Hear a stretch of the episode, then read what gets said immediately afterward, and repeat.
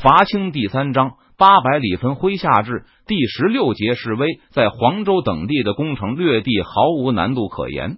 地方上的守军既无战斗力，也无士气，而且还有周培公这个内应协助。明军不但很清楚守军的实力，也不用担忧会有清军的增援前来骚扰。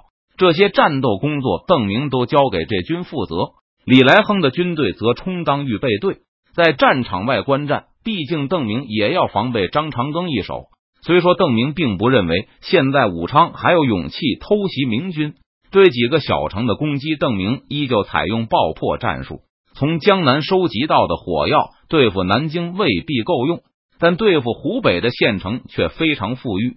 邓明之前反复强调的战斗笔记再次起到重大作用。虽然这军并没有爆破经验，但是在邓明和他的卫士的战斗笔记的帮助下，很快就掌握了爆破的技术。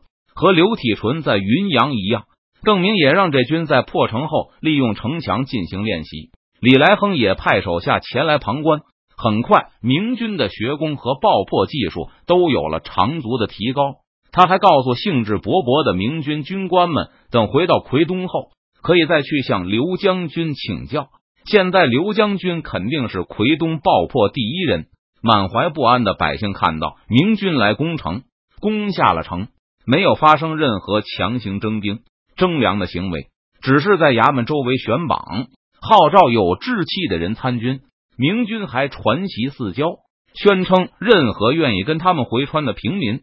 每个男丁都可以获得二十亩的免费土地，女子十亩，只要耕作十年，并每十亩缴纳一时的粮食，就可以成为这些耕地的主人。尽管大部分人对这种好事将信将疑，而且很多人也觉得四川太远了，但还是有一些贫农愿意跟着明军走去碰碰运气。每次邓明从一座城市离开后，周培公就领着军队前去收复。这次跟着周培公从武昌赶来的还有两千多清兵，带领他们的都是张长庚一系的露营军官。给他们报功的奏章，周培公早在收复城市前就已经写好。收复一地后，这些军官就拿着张长庚的委任状走马上任。除了这些武官外，还有一些近身子弟跟着一起前来。他们作为周培公的幕僚，帮着暂化军务。这些人同样会从收复工作中捞到一份军功，轻而易举的成为新的地方官吏。根据与邓明的约定，周培公三令五申不许骚扰百姓，这点同样得到了军官幕僚们的坚决拥护。除了本土乡情外，他们也需要良好的军纪来与地方近身结下善缘。他们都是来当官的，不是来当土匪的。很罕见的一幅场景出现在了湖北各府的土地上，军纪严明的明军来了，又走了，然后是军纪严明的清军紧随而至。进城之后，同样是秋毫无犯。地方上的近身百姓都对周培公与邓明的密意一无所知，只知道周培公是个既勇敢又亲民的好官，不但能做到毫无畏惧的跟在明军身后，还从来不曾借机祸害地方。顿时，周培公在湖北声名鹊起，他带来的文武官僚集团也得到了地方上的交口赞誉。当然，在称赞周培公的同时，大家也不会忘记歌颂一下张长庚的识人之明。很多人还是真心实意的。不久，邓明经过精心准备，一举攻破黄州府府城，把胡全才的旧党差不多一网打尽。在府城中休息数日后。带着大批缴获的船只和物资离开，向武昌进发。而胆色过人的周培公很快带着五百精兵赶到。明军前脚刚走，他就进入城中安抚人心。周培公上午进入府城衙门，中午就张榜安民。本人更马不停蹄的拜会城中的名流。为了让逃难的百姓尽快回城，周大人还敞开四门。跟着周大人一起赶来的幕僚也尽数入城，沉着的开始在衙门里办公。此举当然大大的稳定了人心。不过近身和百姓们在钦佩、惊讶之余，也为周大人捏了一把汗。幸好明军丝毫没有回头的意思。得知明军的后卫部队头也不回的远去后，近身们纷纷议论：虽然周大人玩的是空城计，但想必明军那边也忌惮周大人的智勇啊。虽然周培公对父老非常谦恭有礼，但对那些临阵脱逃的官吏，则称得上是铁面无私。很多胡党余孽看到清军光复府城后，纷纷赶回来向周沛公哭诉。还没等他们诉说完死里逃生的惊险，周培公就脸一沉，把他们尽数拿下，革职查办，毫不含糊。无论这些犯官是倾尽家产行贿，还是搬出亲朋靠山，都无济于事。于是乎，周培公的名声变得更加响亮了。不过短短几天，黄州府上下都称赞周大人虽然年轻，但胆大如虎，爱民如子，更铁面无私，简直就是古今完人。良好的名声，令人有安全感的智勇，更是张长庚的嫡系。很多近身都觉得，将来这黄州府的知府一职肯定逃不出周完人的手心。在这种心理下，大家纷纷登门拜访周完人，送礼问安。还有黄州府的近身领袖牵头，集体给武昌的张巡抚上书，要巡抚大人向朝廷保举周大人为黄州知府，其实就是规模。价值小一些的拥立之功，除了处理公务以外，周培公还多次巡查城防，亲自检查每一处城墙的豁口。由于这是邓明预定攻打的最后一座城市，邓明把沿途缴获的所有火药都用在了黄州府的城墙上，采用四处同时爆破战术。周培公站在豁口的城墙边上，抚摸着残墙，若有所思，和其他收复的城市一样。目击者都报告，明军转眼就挖塌了城墙。这和周培公在钟祥的印象相吻合。钟祥那次，我被俘前曾多次询问过明军到底在干什么，能不能一天就挖塌城墙？所有的人都告诉我，这绝不可能。但城墙就是一天就塌了。回去后，我还受到不少人的挖苦讽刺，说我夸大其词。事后，我又问过很多有经验的将佐。他们也都说，学工没有个十天半个月是绝对办不到的，搞得倒像是我在胡言乱语一般。这次尾随邓明而来，周培公看到沿途的城市没有一座能够稍微抵抗一下，便是黄州府的府城也在两天内便宣告陷落。固然兵力不足是主要原因，但显然城墙在明军面前起不到任何作用。来人，周培公下令动员民夫。把豁口下面的土地刨开，然后亲自下去查看了一番。之前由于急着收复城市，周培公没有功夫进行这样的细致检查。但这次他把四处豁口全部查看了一遍，任何一处都没有实施正常学工后应有的遗迹。这些城墙都是自下而上崩开的，而不是他先下去的。周培公喃喃说道：“这个现象也和钟祥还有其他被邓明攻破的城池一致。”很快，黄州府城内就得到新消息：周大人带着一百兵马追赶明军而去。据说是因为担忧武昌，明军大部分抵达武昌附近时，兵力已经膨胀到六万多人，其中三万是原本的奎东军和浙军，五千是从江南跟来的府兵，剩下的两万多都是从黄州府招募到的男丁，女营人数也超过四万。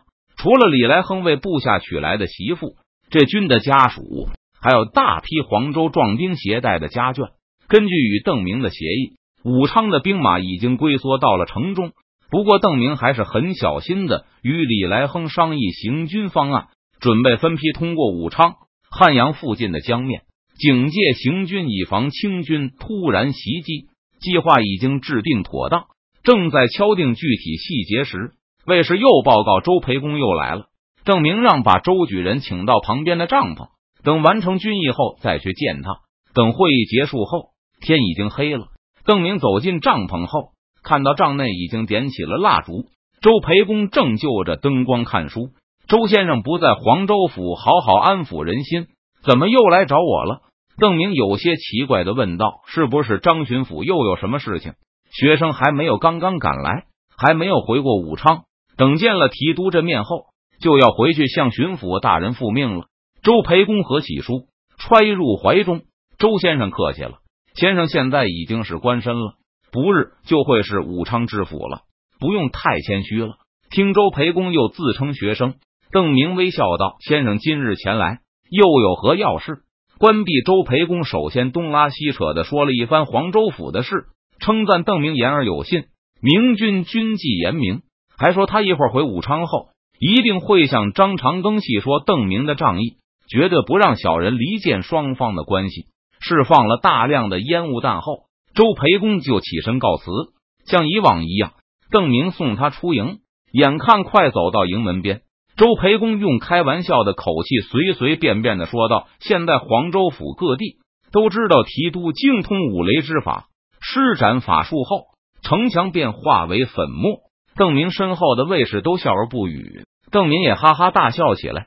笑过之后，邓明反问道：“原来周先生今天专程前来是为了此事？”周培公已经隐约猜出了大概，实在忍不住，所以来试探一番。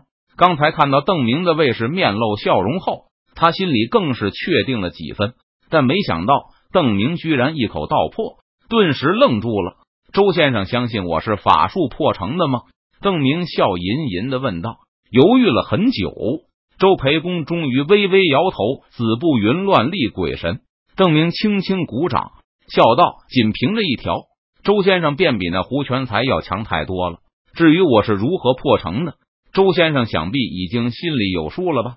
随着这句话出口，周培公突然感到周围的气氛一冷，邓明身旁的卫士脸上笑意全无，都冷冷的看着他。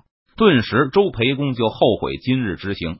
他原本也知道刺探邓明的军事非常危险，但实在忍不住心里的好奇。这个谜团自从钟祥被俘后，一直笼罩在周培公心头，让他怎么也放不下。所以就想以其他事为掩护，在临走的时候不露痕迹的试探一下，就是先挖一条地道到城下，然后填入火药，接着就轰的一声把城墙炸上天。邓明的表情显得很轻松，一边说一边继续向营门口走去。本来在原地呆住的周培公见状又愣了两秒，才快步跟上。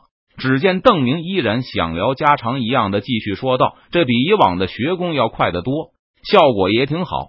不过我若是守方嘛，也不必挖很大的池塘蓄水了，迅速的反挖地道灌水便是。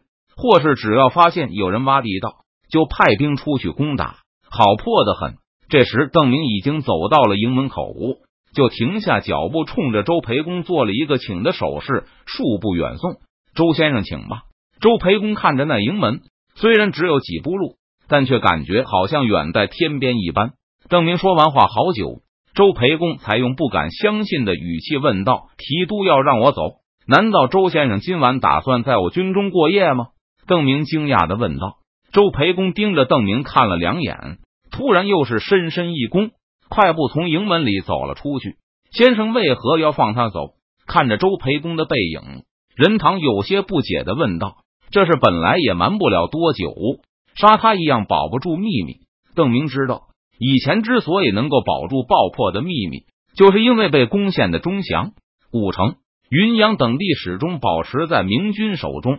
这次他在黄州大肆使用爆破技术时，就已经做好了被清军知晓的准备。等明军退回武昌以北后，张长庚肯定会派人去黄州的几座城市查看。清军中比周培公有军事经验的人太多了，他们肯定能更快的看明白我们没有什么城市给达子用这招。更何况他们就算知道了，也不知道什么时候才能实验出来。我本来就打算公开这个秘密了，这样将来达子就更不会有坚守孤城的信心。只要他们都觉得城墙根本没用，即使我们没有火药，他们可能也会心虚而逃。邓明遥望着远去的周培公，又笑了一声。我这样轻描淡写的说给他听，恐怕他会更加害怕。不知道我还有什么杀手锏没有用出来。周培公与随从回合后，感到后背凉飕飕的，原来衣服都被冷汗浸湿了。他回头望了一眼，看到明军确实没有追来，回武昌。周培公叫道：“赶到武昌城下后，周培公又回头望了一眼，依旧没有明军追兵的踪迹。”但他却丝毫没有如释重负的感觉。周培公心情沉重的来到湖广总督衙门，向张长庚仔细汇报了黄州见闻，最后更把邓明今天说的话一五一十的报告给了张巡抚。和周培公一样，听说解开了明军攻城之谜后，张长庚先是喜悦，这个谜团同样困扰了他很久，已经打算派几个老军务去黄州考察。接着就又一次双眉紧锁。你是说邓明根本没把这个秘密当回事？是的，周培公低声答道。此时他心中已经没有了一丝一毫的发现秘密的喜悦，满是更大的疑虑和恐惧。他肯定还有更厉害的手段。张长庚琢磨了一会儿。也叹了口气，是不是他另有手段？在黄州用火药爆破，只是掩人耳目，让我们信以为真。周培公苦笑着连连摇头。张长庚又想了片刻，突然惊叫一声：“是不是他真的会五雷之法？火药是用来掩盖法术的。”学生实在不敢说啊。邓明实在是深不可测。周培公满脸的丧气，不管他是真的懂雷击之术，还是靠火药炸成。反正城墙对他是没有一点用的，南京也不是城墙挡住他的，而是他根本不想打。张长庚和周培公商议了半天，也没能猜出邓明到底还有厉害手段。从衙门离开后，周培公回到自己家中，他妻子见到丈夫突然回家，又惊又喜：“老爷不是在黄州吗？怎么回来了？”最近一段时间，周培公在黄州府的工作很顺利。但眼下他没有没有炫耀的心情，他默默的坐了一会儿，突然对妻子说道：“你还记得我以前让你读过的关于安禄山和李林甫的故事吗？”记得。周夫人飞快的答道：“书上说，安禄山自称平生最畏惧的就是李林甫，因为每次李林甫都能事先猜中他的所思所想。对于一个心存叛志的人来说，这恐怕是最令人恐惧的。”周夫人不但记得这记载。还记得丈夫的不屑。周培公认为安禄山这种连皇帝都不怕的枭雄，不太可能如此胆小。我现在能信了。周培公轻轻松开手掌，现在他手心里还有冷汗。我完全信了。女营和府兵先后安全通过，最后一批明军是李来亨的强兵和浙军的精锐。这一万名士兵登上船只，扬起风帆，逆着江流，缓缓从武昌城前通过。在武昌的城头上，张长庚、周培公和大批武昌文武都向着必将而来的明军船队张望。之前看到明军军中有大批妇女时，还有个二愣子清江热血上涌，提议出城偷袭一把。现在武昌城中也有数万清军，到时候把城门一关，想必邓明也没辙。这个武将的提议遭到了大家的一致痛骂，尤其是知道城墙无用的张长庚。周培公更是认为这个武将愚不可及。缓缓前行的时候，船上的邓明也在遥望武昌城，和南京一样。对于这样城高池深的坚城，邓明觉得仅靠爆破手段还是不足的。明军若是能有重炮等其他手段，攻破这种坚城的把握也会更大。擂鼓，眼看距离差不多了，邓明一声令下。骑手就给领头的这条船的桅杆上升起了一面信号旗，升起信号旗的同时，鼓手也开始缓缓的敲响战鼓，后面的船只也重复着同样的动作。他们的鼓手倾听着前面的鼓声，用同样的节奏开始击鼓。听到鼓声后，早经过多次训练的明军士兵纷纷举起刀鞘或棍棒，敲击自己的盾面。整个船队中所有的明军士兵。除了操帆的水手，全都加入到这演奏中。咚咚咚咚，上万人发出的整齐鼓声回荡在长江两岸。城头上，张长庚感到额头微微出汗，环顾左右，湖广的文武百官也都面色发白。这鼓声一直飘进武昌汉阳城中最偏僻的角落，其中也包括武昌马军提督的老丈人的家。老近身一言不发的坐在椅子上，侧耳听着鼓声，直到他渐渐远去，最终彻底消失。南明三王内乱，官兵轻而易举的收复湖南各府，攻破重庆、贵阳、昆明。我对朝廷的胜利，天下的一统，就再也没有怀疑过。老近身轻声的自言自语。可现在看来，今年到底会是乱世的结束，还是乱世的开始呢？